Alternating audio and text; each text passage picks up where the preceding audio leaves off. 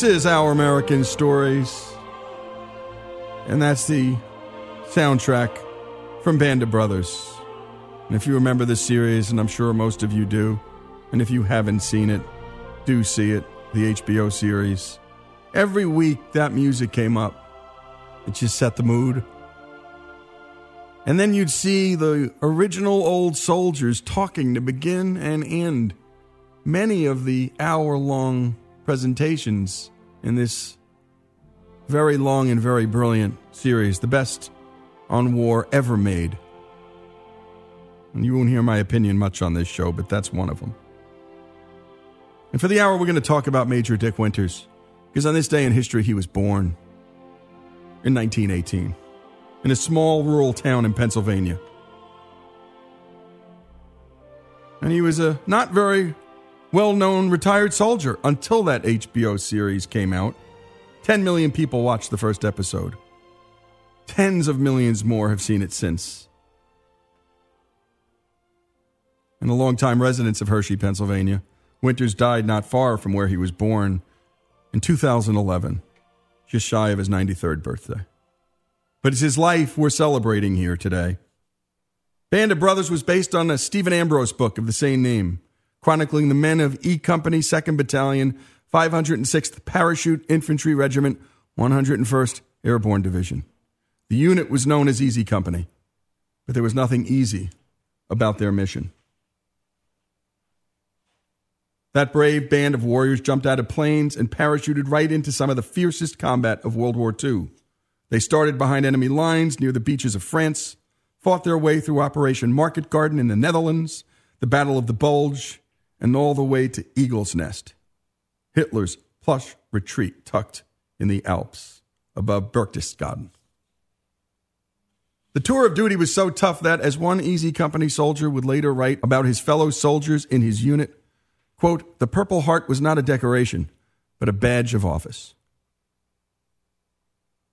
Born in Ephrata, Pennsylvania, Winters moved to Lancaster when he was eight years old. And like so many small town American boys, he was raised on small town values, one of which was service to country. Indeed, his family connection to the military went all the way back to Timothy Winters, a British immigrant who served in the Revolutionary War and saw action at the Battle of Yorktown. Winters graduated from Lancaster Boys High in 1937 and attended nearby Franklin and Marshall, where he was a member of a fraternity and played football and basketball. But Winters had to give up one of his passions, wrestling, because he was too busy working at part time jobs to help pay his tuition bill. He managed to graduate, though, with the highest academic standing in 1941. When the war broke out in Europe, Winters did what young men across this country did at the time he enlisted in the Army. He was selected to attend officer candidate school, earned his commission in the summer of 1942, and then volunteered to join a newly formed paratrooper unit. Why such hazardous duty? Well, he was asked, and he told a reporter for American History magazine, I applied for the airborne because it was a new thing that looked like a challenge. I always enjoyed sports and physical activity, he said, and there was a certain appeal to being with the best. Nearly 500 officers volunteered to join that elite group of warriors. Only 148 made the cut. And for the hour, we're going to talk to two people who know a lot about Major Dick Winters. And one of them, we're pulling audio from the past. It's Major Dick Winters himself. And a little bit later, Colonel Cole Kingseed. And he was a former West Point military historian, and he just happened to co author Dick Winters' memoir, Beyond the Band of Brothers. But I wanted to start with a clip from some of the post production that HBO did with both Dick Winters and some of his men. The first voice you're going to hear is Dick Winters, the other is some of his colleagues. And this cuts to what, in the end, we're going to be talking all about for the next hour. And it's the leadership characteristics the character of Dick Winters and why men followed him and why we loved him. If you're a leader, you lead the way, not just uh, on the easy ones, you take the tough ones too. A good leader has to understand the people that, that are under him understand their, their needs, their their desires, or how they think a little bit. Seemed like he always made the right decisions along the way. He was a real soldier. Like some of some of the officers, uh, I don't think I would follow them in the water, but uh, he was he was one of the best. He went right in there, and he didn't. Uh, he never thought of not being first or sending somebody in his place. I don't know how he survived, but he did. But he did. And by the way, Winter said you got to take the tough ones. And boy, did he take the tough ones. None tougher than his first assignment on D Day, according to Cole Kingseed. Quote When he landed, Winters assembled his command, and it was a widespread drop. But Winters was able by D Day morning to gather 12 men, and he was ordered to destroy a German artillery battery that was firing on Utah Beach, one of the two American beaches, Kingseed told the BBC days after Winters' death. It was a 50 man German battery, he said, and Winters had 12 men. And by fire and maneuver, by leading his men from the front, he was able to knock out each of those guns on Utah Beach. And what a difference that made, Kingseed explained. By silencing those guns, the American Army suffered 192 dead on Utah Beach, in sharp contrast to Omaha Beach, where Americans suffered over 2,500 casualties. In their assault on that position, Major Winters noticed a wounded German soldier crawling toward a machine gun. I drilled him clear through the head, Winters told Stephen Ambrose. When we come back, we're going to hear from Major Dick Winters himself, some old interviews and clips we pulled together. And after that, Colonel Cole Kingseed, former West Point historian, who wrote, along with Major Dick Winters, Beyond Band of Brothers, the memoir of Dick Winters, and a book every family should own. More after these messages.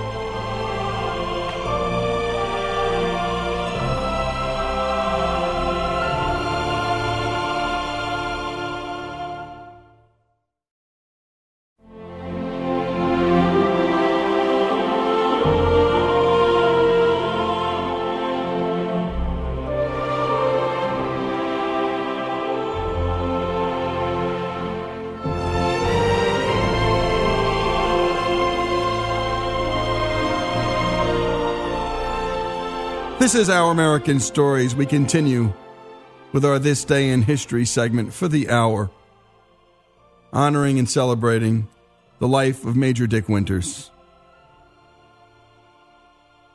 And now it's time for you to hear from him. And here is Dick Winters talking about getting mentally prepared for war. You have to make up your mind that you're going to be adjusted here uh, once the war is Pearl Harbor.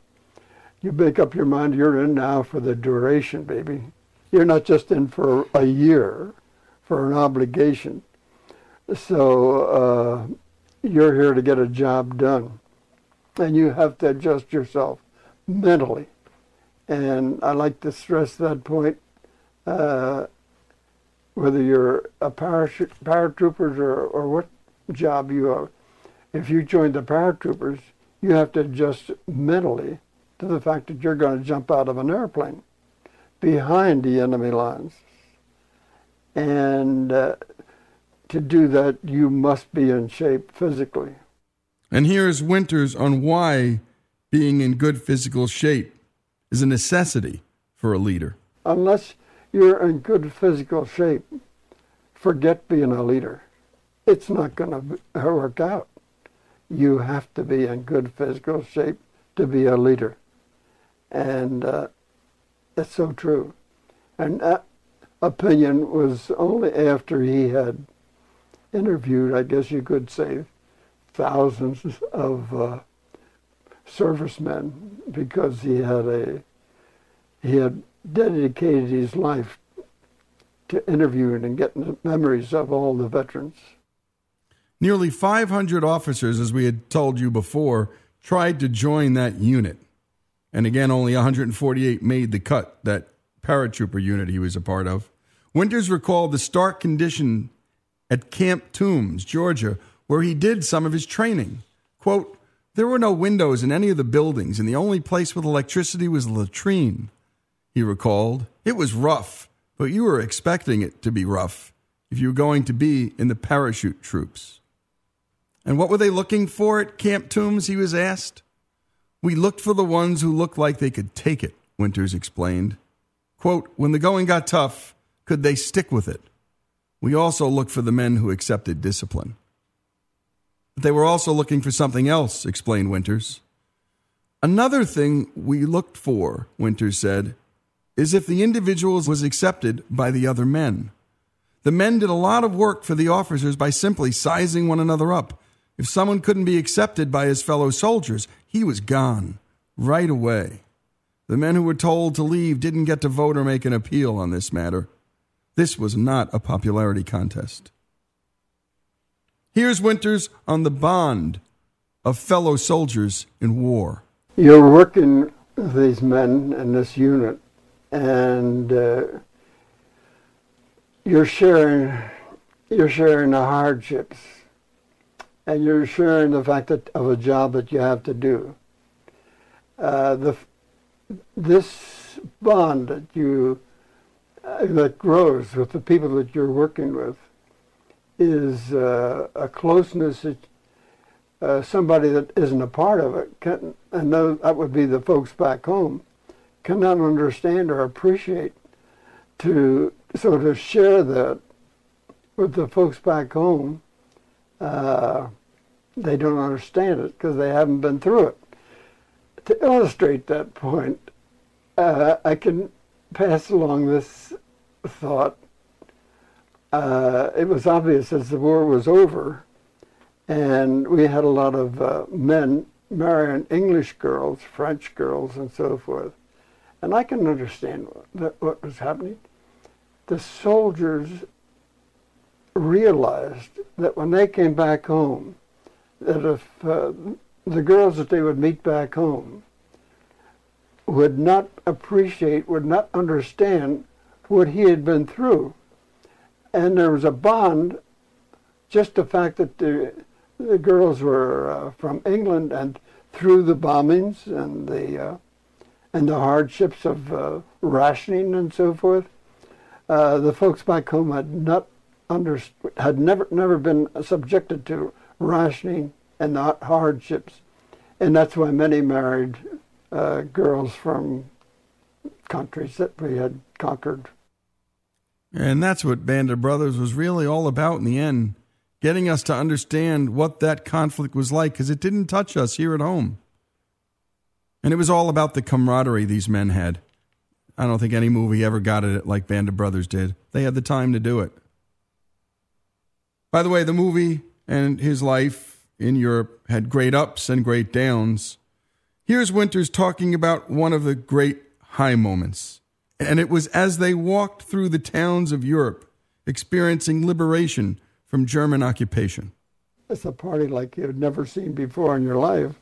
You've never seen people uh, more happy in your life to have the feeling that they again had freedom, which illustrates, and I hope I can never forget it. I don't think we can appreciate it in this country, we take great pride in the fact we have freedom of speech, freedom of religion, freedom from fear, fear and freedom from want, the four freedoms. And these people had that denied to them. And they had lived under occupation of Germany and not knowing they would ever be free again freedom is so important that we take it for granted, and it shouldn't be taken for granted. And Winters had his hand on his heart, and you could tell with this he took the greatest pride. He and his men freed a people. And now to some of the low points. And the lowest of the low was when Winters and his men were trapped in those trenches in the dead of winter, surrounded by German troops. They couldn't raise their heads up out of those trenches because they would have been in the sight lines of German guns. So many of them froze to death. But never was the thought of surrendering an option to these men. That's a subject that never came up. We never talked about it. We never thought about it. How can you? If you're going to be sit around pitying yourself and talking about it and thinking about it, the first thing you're going to do is you're going to convince yourself that you should surrender. That never happened. We never talked about it, never thought about it. Interestingly enough, Band of Brothers chronicled the horrors of war and the camaraderie among men that war engenders, but the worst of Winter's War experiences did not involve combat. While on patrol, his men discovered a slave labor camp that was a part of Dachau in April of 1945. It was a ghastly scene, one he'd never forget. Your first thought when you see it, it just stops you. You've never seen anything like this. It's a complete shock. It just stops every feeling of uh, emotions that you have. Uh, the horror of it is you could never imagine anything like this before. Uh, sure, you've been through the war and you've seen men killed and you've seen people how they suffered in uh, France and Holland and Belgium and so forth, occupied countries. You've seen how they've suffered with uh, uh, short rationings, and uh, but you've never imagined anything like this. He said this to a reporter. The memory of starved, dazed men who dropped their eyes and heads when we looked at them through the chain link fence in the same manner that a beaten, mistreated dog would cringe, leaves feelings that cannot be described and will not ever be forgotten. The impact of seeing those people behind that fence left me saying only to myself, Now I know why I'm here. And the other tough part of this gig, of this service, was Major Dick Winters watching the casualties count, watching the the, ca- that leaves you, watching the casualties mount.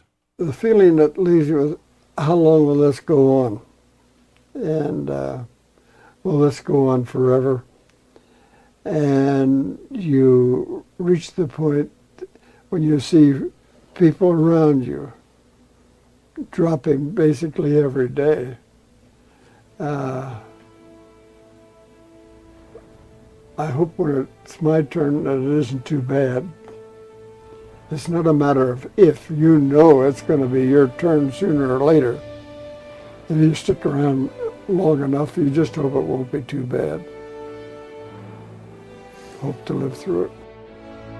This is Our American Stories, the life of Major Dick Winters, born on this day in history in 1918.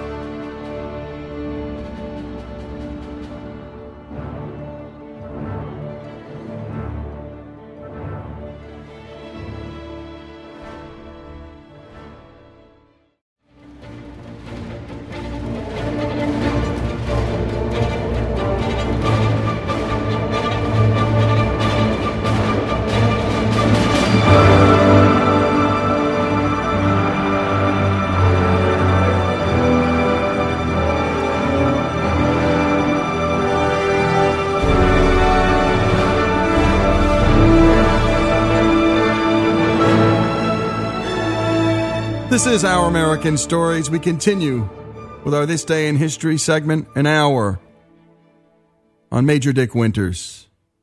And he was the leader in Band of Brothers, the men the men fell in love with and followed, and the man we all fell in love with and wanted to be like.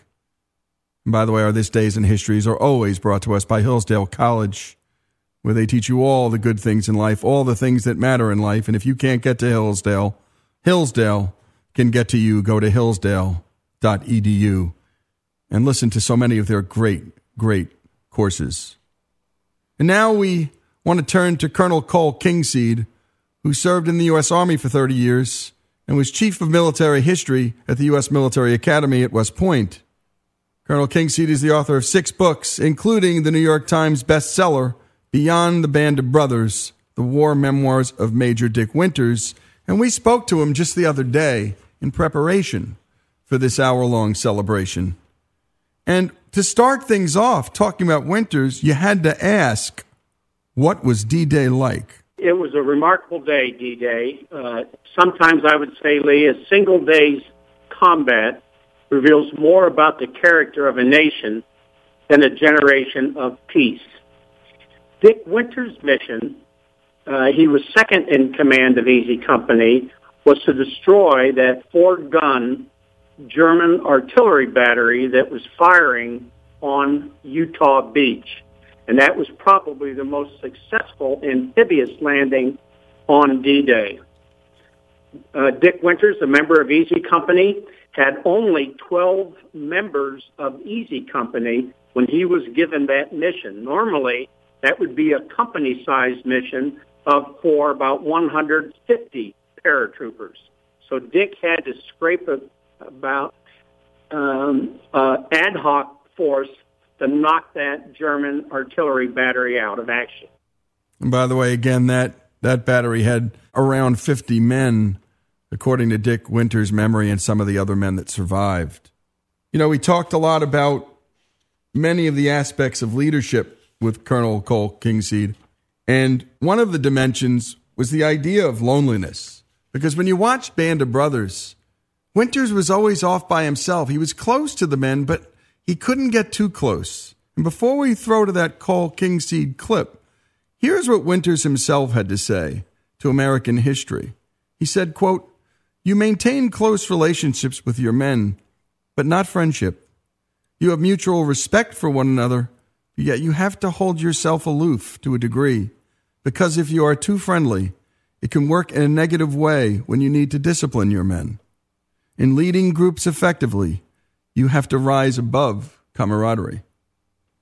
So let's talk to Kingseed about that question. Was he a lonely man? Dick always would say, I count my close friends on one hand. I don't want anyone to know me. And he talked about the command in war. He said it is a very lonely job. Um, and, and it's really because of that, because the, the leader has to make the very difficult decisions on which uh, soldiers' lives depend. And it's hard to make those decisions if you get too close to the soldiers themselves. And by the way, actor Damian Lewis did such a beautiful job capturing that loneliness. He didn't wear it on his sleeve. He never whimpered or whined about it. It's just there he was. You knew it. You could feel it. And it hurt him. We asked Colonel Kingseed what made Winters a success. I asked him once, I said, why do, to what do you attribute your success?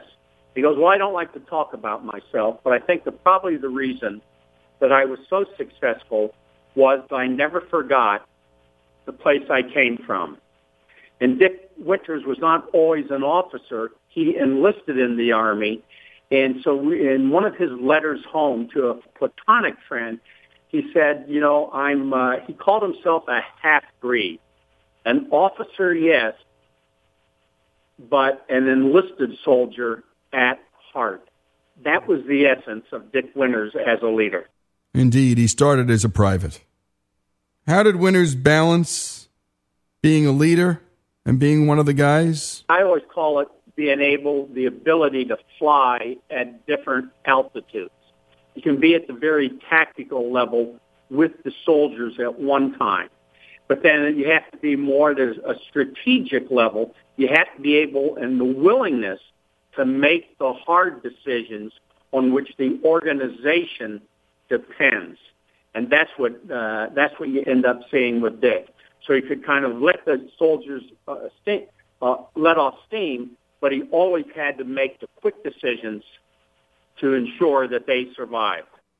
What was Winter's style of leadership? His style of leadership was leadership by example. I, I often ask Dick about um, you know, leadership because he is obviously was and acknowledged uh, that from the soldiers of Easy Company, it was Dick Winters' company. And this is what Dick said. He said, leadership is very difficult to define. Uh, he always went, he echoed uh, Dwight David Eisenhower when he said, the one quality that can be developed by studious reflection and practice is the leadership of men. And that's really the essence of uh, Dick Winters. Um, it's, it's a lonely job, as we uh, talked about in the uh, earlier uh, uh, segment. But, uh, you know, how do you know if you survive? Or how do you, uh, how are you um, know if you've been a successful leader? And Dick would always said, all you have to do is to take a look at the eyes of the soldiers. Then that, well, that's your satisfaction. It has nothing to do with the medals in the chest or anything else. To make sure that uh, that you have done your job and you were able to get your soldiers back home, the most soldiers possible. And again, we're talking to Colonel Kingseed, who is the military historian at West Point and co author of Beyond the Band of Brothers, the memoir he co wrote with Major Dick Winters. And we asked him why Winters was so willing to fight down in the trenches with his men. That was at the level that he uh, operated in, kind of the tactical level. Here's the thing that about Dick: he was able to associate himself with, in this case, Easy Company. Dick always said this: "Easy Company made me. It brought out the very best of me." As I reflect upon my life after the war, I can honestly say that it has been a lifetime search for the men like those I knew in Easy Company in World War II. And then we asked him about mistakes and how you lead without being willing to admit them. I asked Dick Winters about it. I said, listen, every time with, Am- with Stephen Ambrose, who wrote Band of Brothers, and Tom Hanks and Spielberg with the uh, with the miniseries, I said, you certainly made a, a number of mistakes. He said, "Yes, I did." And uh, and I said, "Give me give me an example." He said, "Normally, when we when you attack, you have like two platoons. A platoon would be roughly about 30 soldiers, two platoons forward and one back." And I fell into a habit, he said, that I always kept first platoon on the left and the second platoon on the right. And the third platoon was always in the rear. As a result of that, by 50 years after the war, there were far more survivors of platoon, uh, the third platoon, than there were on those who were forward. He said, I should have rotated uh, those platoons. It wasn't a conscious thought, but I, I failed to rotate the units as a result of that. He was very willing to admit that. That has a lot to do about humility. You bet. And humility was the watchword, the key word to understanding the character of Richard Winters. And when we come back, more from Colonel Kingseed and from Major Dick Winters himself. This is Our American Stories. Our This Day in History, the story of Major Dick Winters.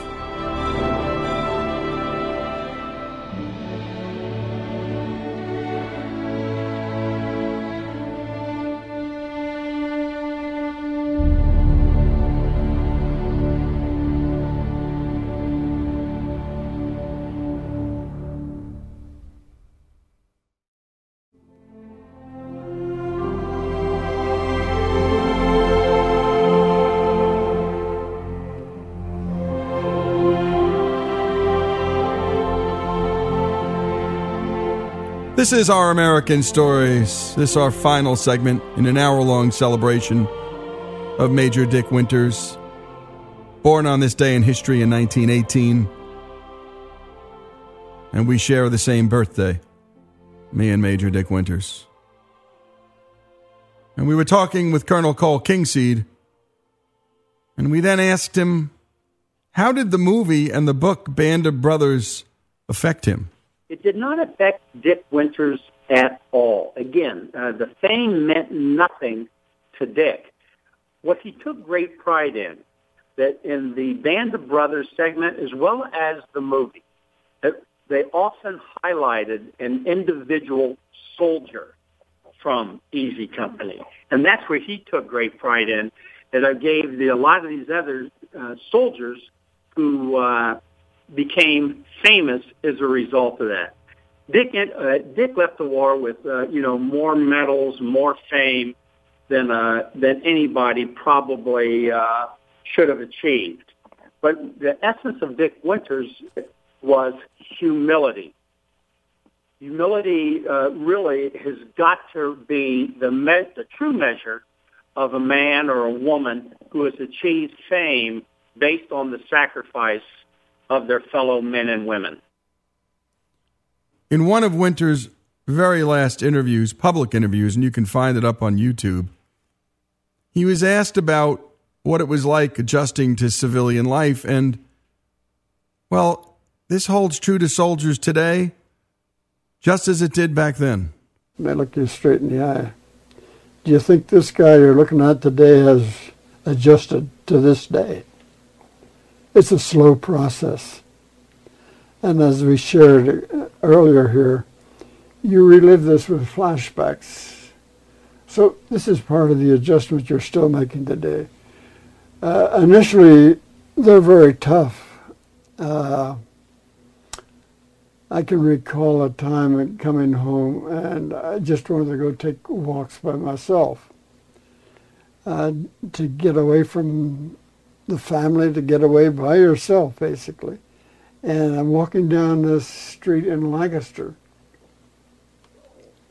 and I'm going by a, a home that had a a fence, pale fence there, and there was a kid coming the other way.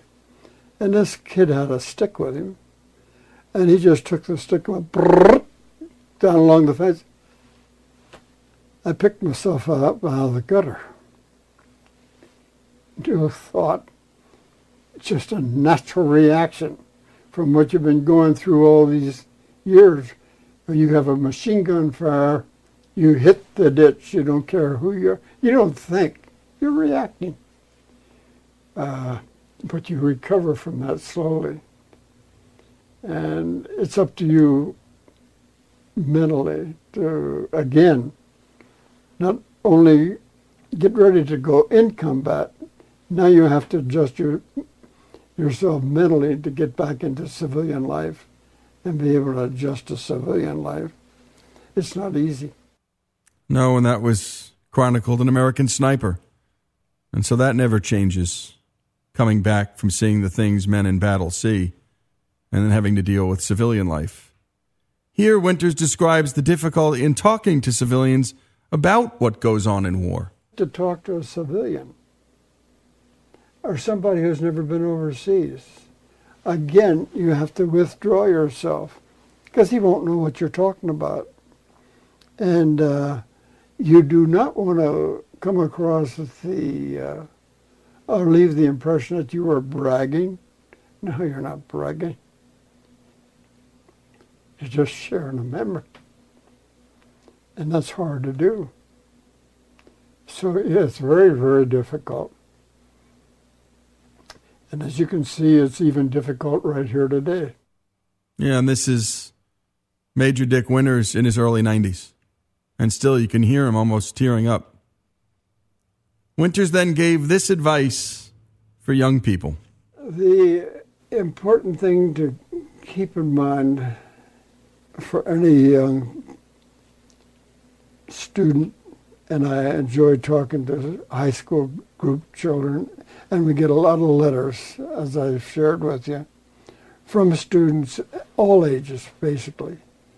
And basically, I have one message to all. They're all the same.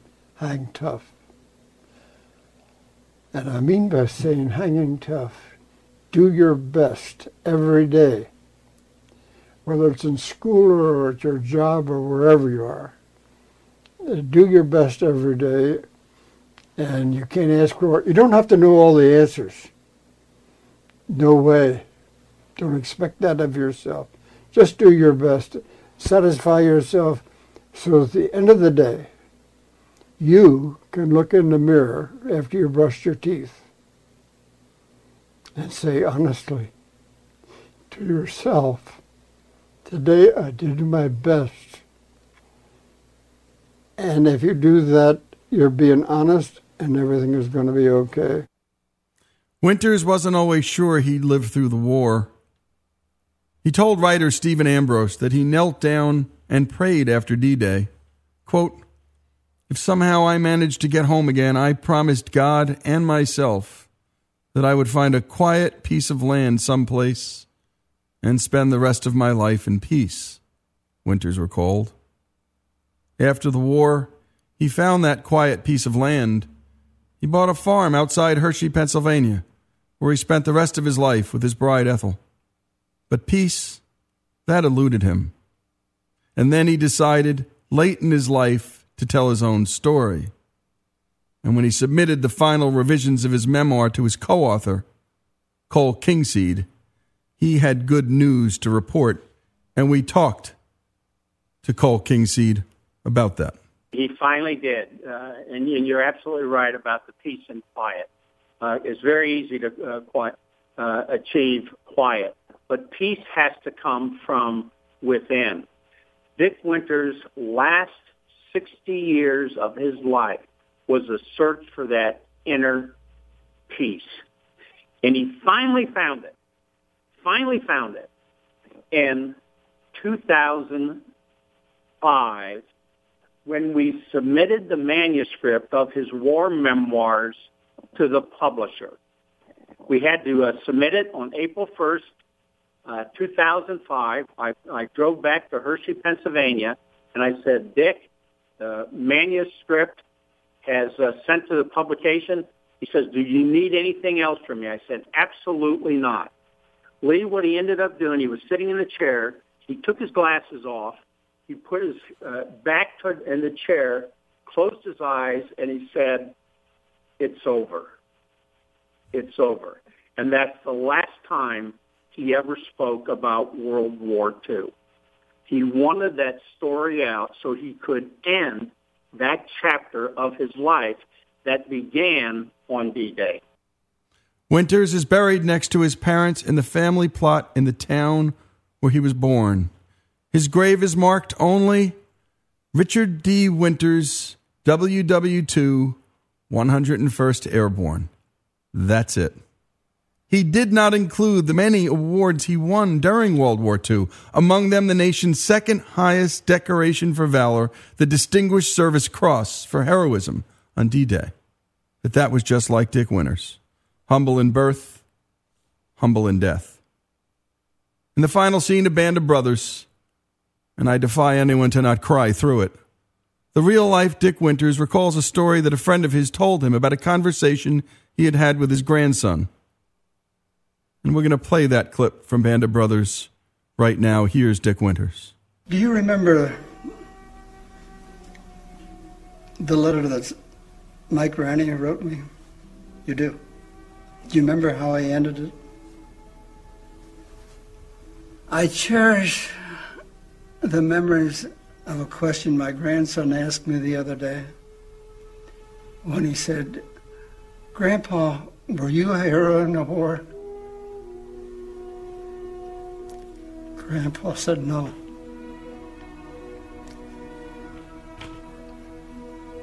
But I served in a company of heroes. And that's how Band of Brothers ended. And if you don't have Band of Brothers, get it, order it and keep it at home. Watch it once a year with the family. In a BBC interview back in 2001, Stephen Ambrose said that he hoped after reading his book, young people would say to themselves, quote, I want to be like Dick Winters. Anyone who saw that series wanted to be like Dick Winters and the company of heroes he had the privilege to lead.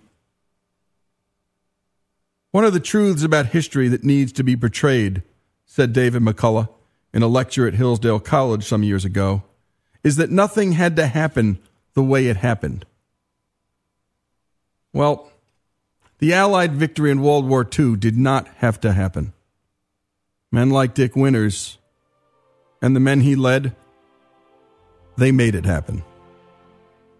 This is Lee Habib. This is Our American Stories. Born on this day in history in 1918 in a small town in rural Pennsylvania. Major Dick Winters. This is Our American Stories.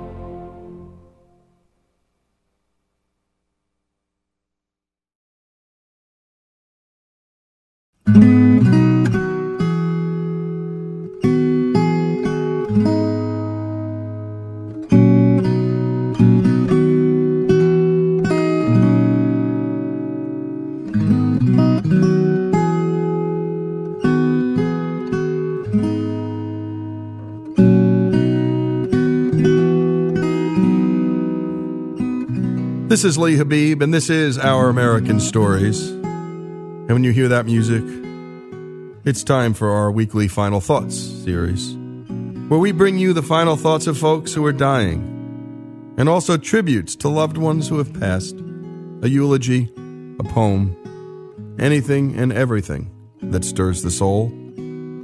This week's Final Thoughts feature is a powerful one from Dana Mich, a University of Virginia graduate who still lives in beautiful Charlottesville, Virginia, which makes Alex and me, fellow UVA grads, very jealous. Tragically, Dana's father committed suicide, and Dana wrote about the experience and what she's taken away from it for her own life and perhaps for what we all could learn from it. And she did so in a Washington Post column. She wrote it for National Suicide Prevention Month, and Dana graciously recorded it for us. Let's take a listen. Nine months ago, I stood at my father's burial trying to gather my thoughts before speaking about his life to family and friends. It was particularly difficult because I had arrived at a day I'd been trying to prevent and had feared for a very long time. My dad had just ended his life. But then, as I was standing there searching for the words, I remembered an article I had read only seven days prior. It was about ways to help yourself feel safe in an insane world and so I began by sharing what I had learned that anxiety needs the future and depression needs the past. My dad had suffered deeply from both of these things his fear and lack of control over all that lay ahead, and his regret over the things he couldn't go back and change. He suffered from an unhealthy relationship with time. He lost his footing in the here and now and it made him struggle, as all too many of us do, with the age old Shakespearean dilemma to be or not to be. Though it's still difficult for me to admit it, this very question had begun to plague my mind just six months before my father died, during my own first battle with anxiety.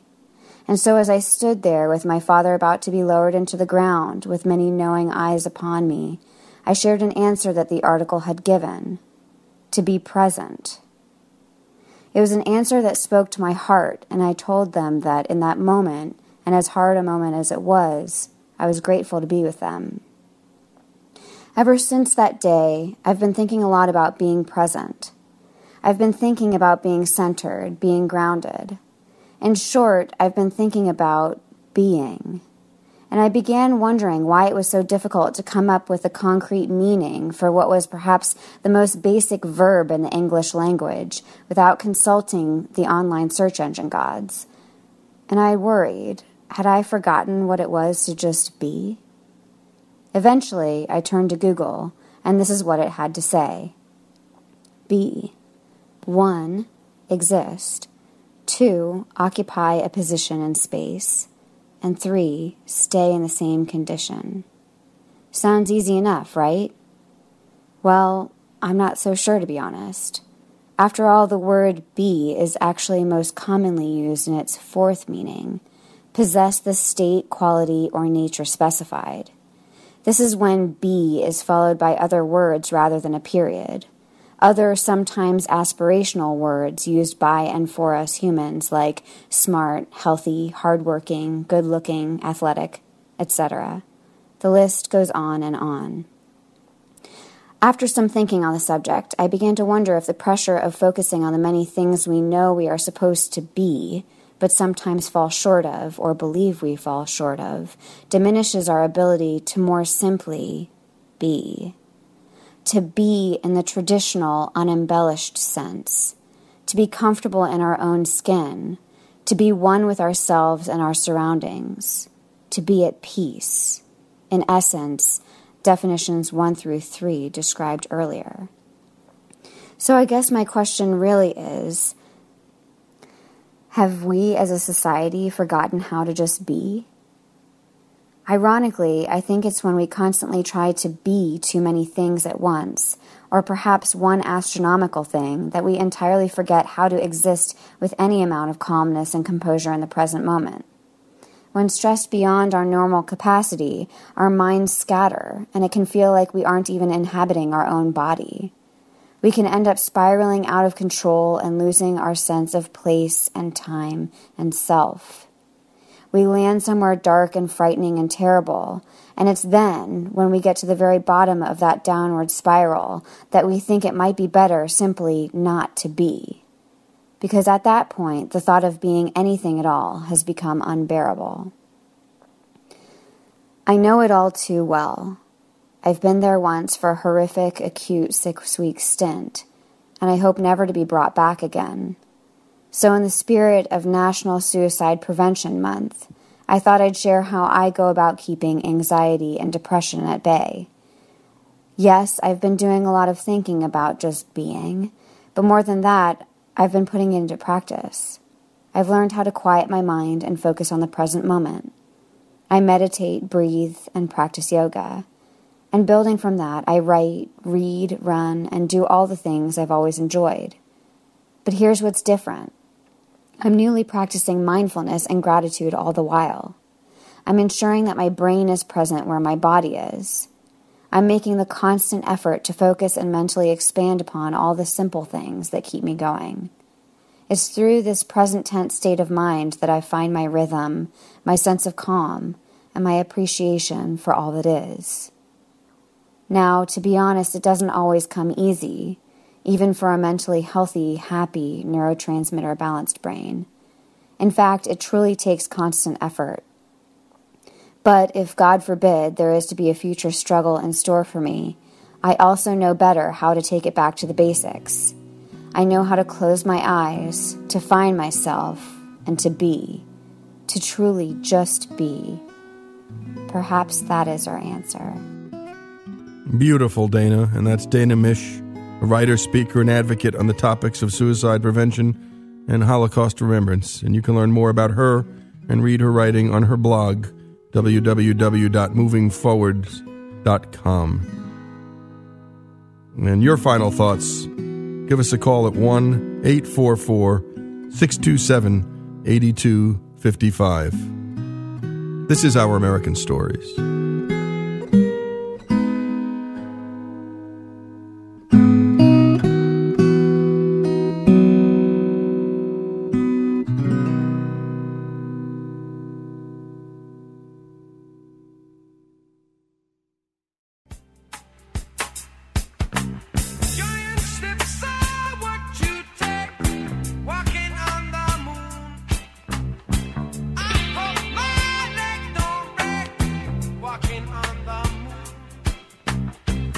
This is Lee Habib, and it's our American Stories. And it's time now for our This Day in History segment, brought to us by Hillsdale College, the best place in America to learn about our nation's history, the Constitution, great literature, and the liberal arts, all the things that matter in life.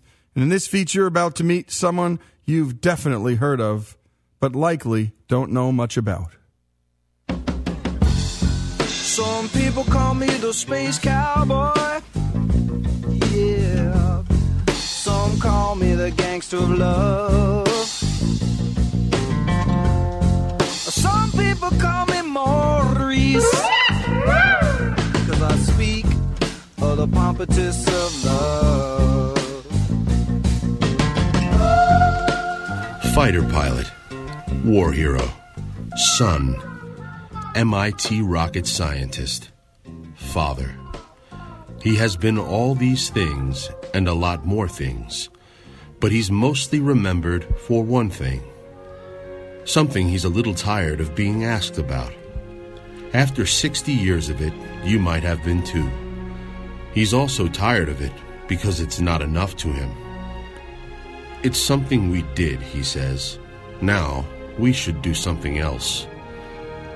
His name is Buzz Aldrin.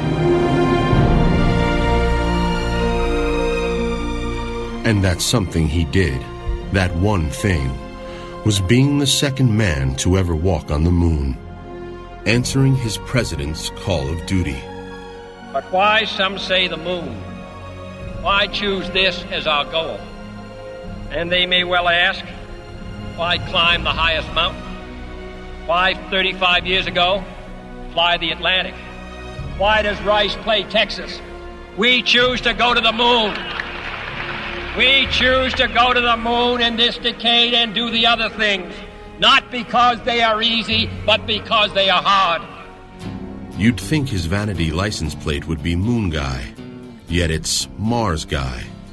It's that something else he thinks we should do. Mars. Born in Montclair, New Jersey, Buzz Aldrin's mother had the maiden name Moon. Coincidence, you ask? I don't think so. His real name is Edwin, but his sister couldn't say brother. The name Buzzer just kept coming out of her mouth, and the nickname Buzz sticked.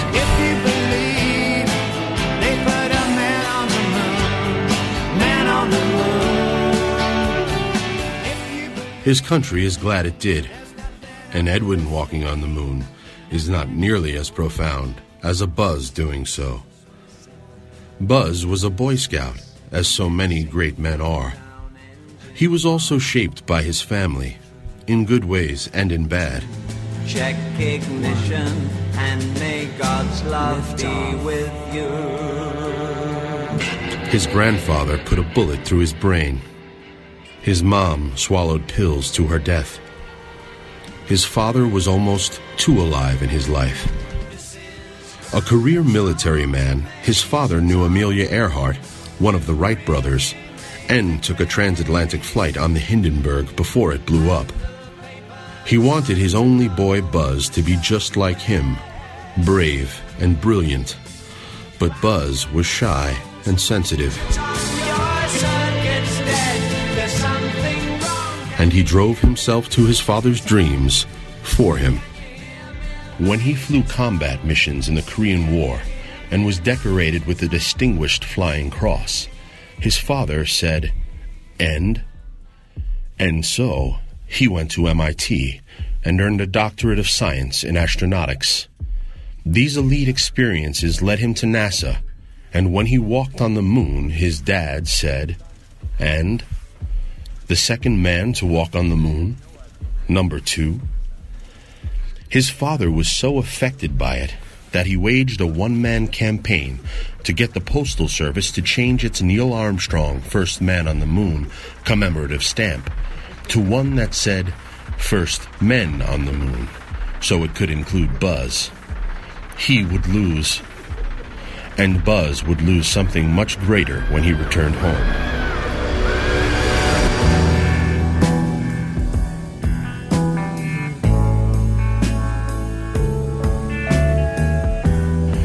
As GQ magazine put it, he discovered the melancholy of all things done. He was a conqueror with nothing left to conquer but his own demons. NASA had no more use for Buzz. They sent him around the world like a PR flack. Even though he was a scientist, his mind was left idle. Buzz resigned and returned to the Air Force. But they didn't exactly know what to do with an academic who had just been to the moon. And so Buzz picked up the bottle. He put down his marriage to the mother of his three children. He retired and went into rehab. Tried out marriage again for a year and drank some more. A Cadillac dealership sounded like a good place to go, but he didn't sell very many of them. As if it could get any worse, he created this song with Snoop Dogg. Are you ready to put on your spacesuit? Strap in for the G-force liftoff. Countdown is getting very close now to the adventure of a lifetime. If his life tells us anything, it's that we are complex human beings, all with our own crosses, all capable of our own triumphs, all with a need for love in our lives, especially the love of a father and a mother. To close our tribute to Buzz Aldrin, an American great, born on this day in history in 1930, we take you to his telling of his time on the moon. First with seeing his friend Neil Armstrong becoming the first man to ever set foot on the moon. It was absolutely correct that the captain, the commander, make the first descent and walk on the moon. Here, men from the planet Earth, first set foot upon the moon. July 1969. AP. We came in peace for all mankind. Uh, that, that statement really, to me, was a very symbolic one of not just our mission, but all of the Apollo effort. They've got the flag up now, and you can see the stars and stripes on the lunar surface. up now, and you can see the stars and stripes on the lunar surface. Beautiful, just beautiful. If you look real close, you can see that I'm uh, saluting the flag. And for a military person, that was indeed a very, very proud moment to be on the moon saluting uh, the flag. And then Buzz did something a little more reflective. He radioed over to NASA.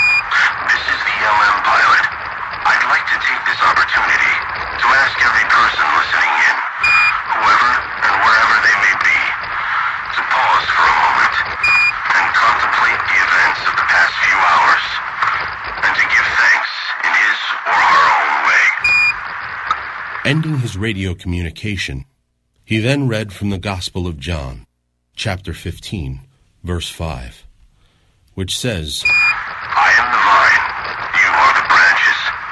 Whoever remains in me and I in him will bear much fruit, for you can do nothing without me. Buzz said of this verse, I read the words which I had chosen to indicate our trust that as man probes into space, we are in fact acting in Christ. I sensed especially strongly my unity with our church back home and with the church everywhere, and then took communion. Later recounting in Guidepost magazine, I ate the tiny host and swallowed the wine. I gave thanks for the intelligence and spirit that had brought two young pilots to the Sea of Tranquility. It was interesting for me to think the very first liquid ever poured on the moon and the very first food eaten there were the communion elements. Buzz Aldrin marked his territory in his own special way and marked what he saw as God's territory in his special way. Although NASA wouldn't let him share with the world what he had done. But in the end, who's going to stop Buzz Aldrin? At least for as long as he continues to wear jockey underwear. Jockey, supporting greatness since 1876.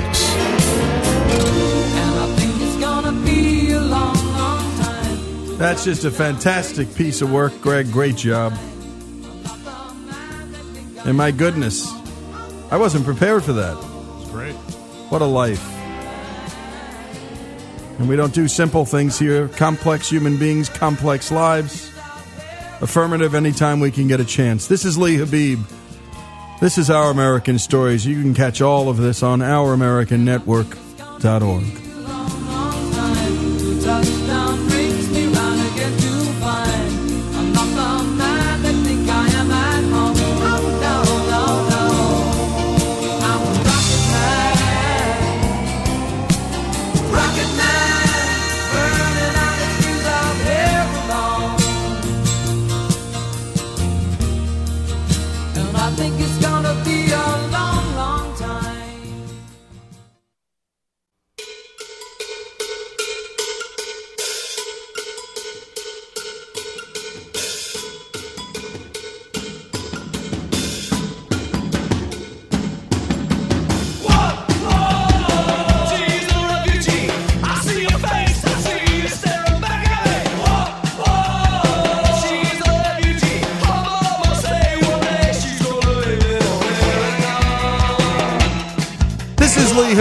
And this is Our American Stories. You're listening to U2's The Refugee and those great lyrics. She's the refugee. Her mama says one day she's going to live in America. And we're playing this song because I bumped across a fascinating immigration story a while back in the Wall Street Journal. It was by Eric Liu, an American citizen, the son of Chinese immigrants. He was a speechwriter and policy advisor for former President Bill Clinton. And in his column, Eric wondered out loud could he ever become a Chinese citizen? Seems like a strange question. Many folks become American citizens. You've got to think that at least some folks around this globe might want to become Chinese citizens from other countries. Well, Eric explored this question and graciously recorded his column for us. Let's take a listen. It started as a thought experiment. I wondered what it would take for me, the son of Chinese immigrants, to become a citizen of China. So I called the nearest Chinese consulate and got lost in a voicemail maze with nobody at the end. The consulate's website explained the process for getting visas, but not for naturalization. Then I realized why it was so difficult to get an answer. Beijing doesn't ever expect to hear from foreigners who want to become Chinese citizens. As it turns out, a naturalization procedure is found under China's nationality law, but precious few people pursue it. The 2000 Chinese census counted just 941 naturalized citizens. 941 naturalized citizens in a country of over 1.3 billion people. Let's continue with Eric Liu's column. But let's say that I decided to become fluent in Mandarin, brush up my knowledge of Chinese history and culture, move to China and live the rest of my life there. Even then, even with thousands of generations of Chinese genes behind me, I would still not be accepted as truly Chinese. All this crystallized for me why, in this supposed age of a rising China and a declining U.S., we Americans should worry a bit less. No matter how huge China's GDP gets, the U.S. retains a deep, enduring competitive advantage. America makes Chinese Americans. China doesn't make American Chinese. China also isn't particularly interested in making American Chinese. It isn't in China's operating system to welcome, integrate, and empower immigrants to redefine the very meaning of Chineseness. That means that China lags behind the U.S. in a crucial 21st century way, embracing diversity and making something great from many multicultural parts. This is a great point. And by the way, I think one of the great lines I've heard in a long time America makes Chinese Americans, China doesn't make American Chinese. And this is our cultural advantage. This is our nation's advantage in the end. Eric Liu continued. Consider, for instance, the way that a Chinese state media organ mocked the departing U.S. ambassador, Gary Locke, as a, quote, banana, yellow on the outside, white on the inside. What did Mr. Locke, the first Chinese American ambassador to Beijing, Eagle Scout, former governor, and cabinet secretary, do to earn such an epithet? Merely his job, representing U.S. interests and values even when they conflicted with China's. The episode suggested that some ruling elites in China were unwilling or unable to distinguish between someone Chinese and someone Chinese American. The premise of the banana diatribe was that an ethnic Chinese, even one born and raised in the U.S., must be essentially loyal to the Chinese motherland. That assumption could be called romantic or racial. It can't be called modern. And let's return to Eric. Meanwhile, just a few weeks after Mr. Locke returned home, ABC greenlit a new sitcom called Fresh Off the Boat, based on the memoir of iconoclastic restaurateur Eddie Huang. Many Chinese Americans beamed. It was the first time any major network had focused on a family of Chinese or Taiwanese ancestry, and the first time since Margaret Cho's 1994 sitcom All American Girl that Asian Americans had anchored a primetime show. Even more satisfying is the three dimensional life behind the sitcom. Growing up in an immigrant household, Mr. Huang was a rebel, a hip hop aficionado, and an indifferent student who defied labels like banana, if only because he thought himself more black than white. He briefly succumbed to his parents' expectations and became a lawyer, then quit and opened a Lower East Side street food joint rooted in the Taiwanese home cooking of his childhood. The point of American life is to take Eddie Huang's and let them fuse the styles of rappers and foodies and hipsters and more, and thereby redefine American. This is the great U.S. advantage. But there is nothing automatically self renewing about our inclusive civic ecosystem. It must be cultivated continuously. People like me can offer what I call the Chinese American way, tempering raw individualism with a sense of community, adding a corrective dose of duty and propriety to a society rooted in rights and self expression, paying heed to context and history, not just what's shiniest here and now. And here's how Eric Liu finished off his column called Why I Just Can't Become Chinese, and his vivid contrast of China's nativism and America's powerful fusion of ethnic cultures. This fusion is perhaps best embodied by the second generation, children of Chinese and Taiwanese immigrants who grow up at the intersection of cultures.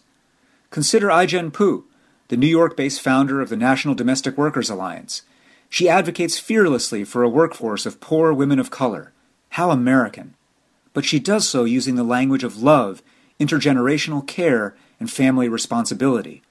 How Chinese. Or take Tony Hsieh, the founder and CEO of Zappos.com, who moved his company to dilapidated downtown Las Vegas and put $300 million of his own fortune into revitalizing it. His goal is to foster community in perhaps the country's most atomistic place audaciously American, profoundly Chinese. Let China make it hard for outsiders to become Chinese. The great competition today isn't really between China and the US, it's between the static illusion of purity and the propulsive reality of hybridity. If we choose well, my country will still prevail.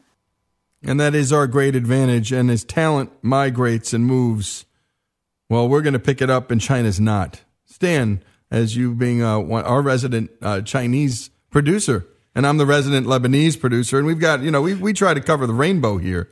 Uh, did that surprise you, the 941 number, the 941 naturalized citizens? I'm, I'm mildly surprised it's at 941. And why, why is that? Why does that surprise you? Well, it, it, it's well, actually, let me phrase that a little bit differently. I'm not surprised there are 941 naturalized citizens because that's a legal process. Just you, you've lived here for X number of years, you have a work visa, et cetera. So that number wouldn't surprise me. What I'm, what I'm really driving at is I'd, I'd be very surprised if 941 non-ethnic Chinese integrated into the Chinese culture. Because, like Eric was saying, I don't think it's built for that. Because, and by the way, this isn't just about China. Even if you go to Europe, most almost essentially every culture other than America is built on this idea of you are born here. So it's either tied to a piece of land or it's tied to your ethnicity in the sense that who are your parents, who are your grandparents. But we've never defined American identity that way. It's never been because, well, probably outside of Texas, that, that that's the exception. Right, right. But, but generally speaking, we, we have an American creed, we have American beliefs, we but we don't define our Americanness in terms of the spot in which we were born or by tracing our bloodline back. Right. So, so I think that that's a great distinction. And it's also a country built around ideas, ultimately. I mean, America is an idea, and everybody from everywhere is welcome. And if you want to become a French citizen, well, go ahead. But I don't think the French will ever see you as French if you're me, an Italian, and a Lebanese guy. And, and I think it's also the character of immigrants is different. In that I was uh, I was just talking to Alex over dinner the other night about one of the great American chefs today is a guy named Corey Lee who was born in Korea, came to America, worked his way up through New York, trained under Thomas Keller, who's a French chef in California, and now he runs a whatever you want to call it, an Asian American fusion three star Michelin restaurant in San Francisco. And the only reason why he could do all of that is we have the American cultural framework that says, yeah, you're born in Korea, but come on in, you can be American. But the, the flip side of that is Corey's parents also said to him, by the way, we're Koreans, we're proud of that. But don't come here and associate only with other Koreans. Go be an American. Right. Go play basketball with the Mexican kids. Go do X and Y. You know, so we we're built for the sort of assimilation that I think is unique. Go be an American. This is Lee Habib. This is our American stories, and we love telling immigrant stories because, in the end, that is the ultimate American story. More after these messages.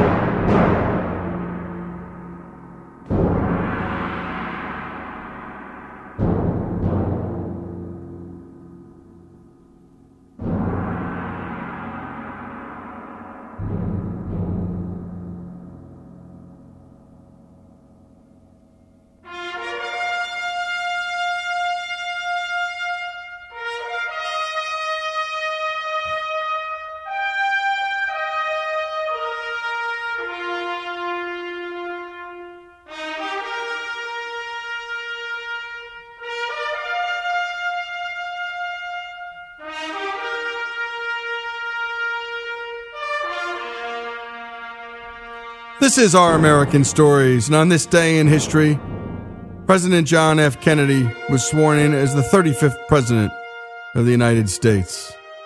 He was the youngest president ever to be elected, and also the first Roman Catholic to be elected. We'll be hearing from his famous inaugural address which we can learn from today just as much as the people of, America could then. Here, President Kennedy begins by describing what's at stake in the midst of the Cold War. We observe today not a victory of party, but a celebration of freedom, symbolizing an end as well as a beginning, signifying renewal as well as change. For I have sworn before you and Almighty God the same solemn oath our forebears prescribed nearly a century and three quarters ago. The world is very different now, for man holds in his mortal hands the power to abolish all forms of human poverty and all forms of human life. And yet, the same revolutionary beliefs for which our forebears fought are still at issue around the globe. The belief that the rights of man come not from the generosity of the state, but from the hand of God. We dare not forget today that we are the heirs of that first revolution. Let the word go forth from this time and place to friend and foe alike that the torch has been passed to a new generation of Americans born in this century, tempered by war, disciplined by a hard and bitter peace, proud of our ancient heritage, and unwilling to witness or permit the slow undoing of those human rights to which this nation has always been committed and to which we are committed today at home and around the world. Boy, could he could he deliver a speech. JFK then laid out his vision for America's role in a changing world. Let every nation know, whether it wishes us well or ill, that we shall pay any price, bear any burden, meet any hardship, support any friend, oppose any foe to assure the survival and the success of liberty.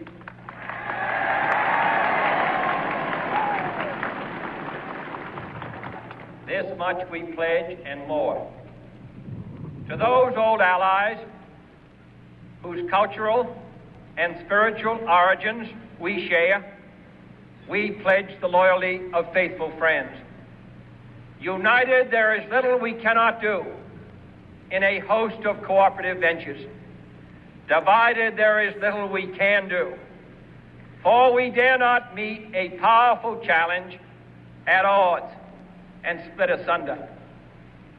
To those new states whom we welcome to the ranks of the free, we pledge our word that one form of colonial control shall not have passed away merely to be replaced by a far more iron tyranny. We shall not always expect to find them supporting our view, but we shall always hope to find them strongly supporting their own freedom. And to remember that in the past, those who foolishly sought power by riding the back of the tiger ended up inside.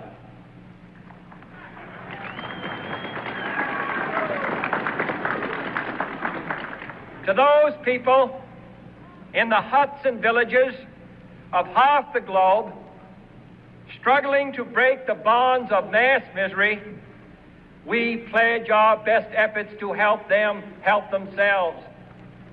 For whatever period is required, not because the communists may be doing it, not because we seek their votes, but because it is right. If a free society cannot help the many who are poor, it cannot save the few who are rich. Great writing, too. But JFK was not just some starry eyed idealist. No. Here's what he had to say about our would be foes. Finally, to those nations who would make themselves our adversary, we offer not a pledge, but a request that both sides begin anew the quest for peace. Before the dark powers of destruction, unleashed by science, engulf all humanity in planned or accidental self destruction. We dare not tempt them with weakness, for only when our arms are sufficient beyond doubt can we be certain beyond doubt that they will never be employed. But neither can two great and powerful groups of nations take comfort from our present course, both sides overburdened by the cost of modern weapons, both rightly alarmed by the steady spread of the deadly atom, yet both racing to alter that uncertain balance of terror that stays the hand of mankind's final war. So let us begin anew, remembering on both sides that civility is not a sign of weakness, and sincerity is always subject to proof. Let us never negotiate out of fear, but let us never fear to negotiate. Now JFK turned back to his audience, the American people, to remind us of what our blood, sweat, and tears can accomplish. In your hands, my fellow citizens, more than mine, will rest the final success or failure of our course. Since this country was founded, each generation of Americans has been summoned to give testimony to its national loyalty. The graves of young Americans who answered the call to service surround the globe. Now the trumpet summons us again, not as a call to bear arms, though arms we need, not as a call to battle, though in battle we are, but a call to bear the burden of a long twilight struggle, year in and year out, rejoicing in hope, patient in tribulation, a struggle against the common enemies of man tyranny, poverty, disease, and war itself. Can we forge against these enemies a grand and global alliance, north and south, east and west, that can assure a more fruitful life for all mankind? Will you join in that historic effort?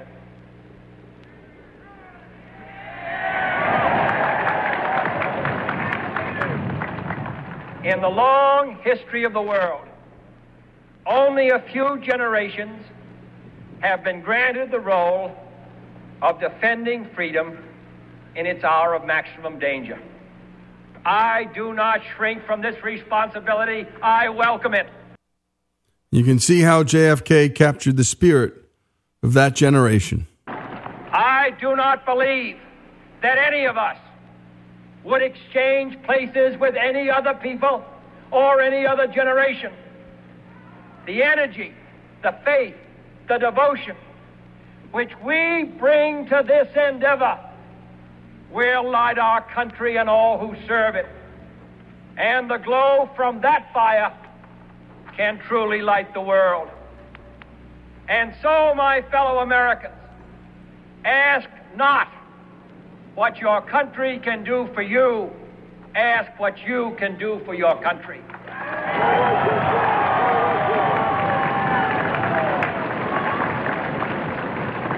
My fellow citizens of the world, ask not what America will do for you, but what together we can do for the freedom of man. JFK's inaugural speech, January 20th, 1961, This day in history, is always, brought to us by the great folks at Hillsdale College. And if you can't get to Hillsdale, Hillsdale can come to you through their great online courses. There are a dozen plus there now. Go to hillsdale.edu. Watch them with your family.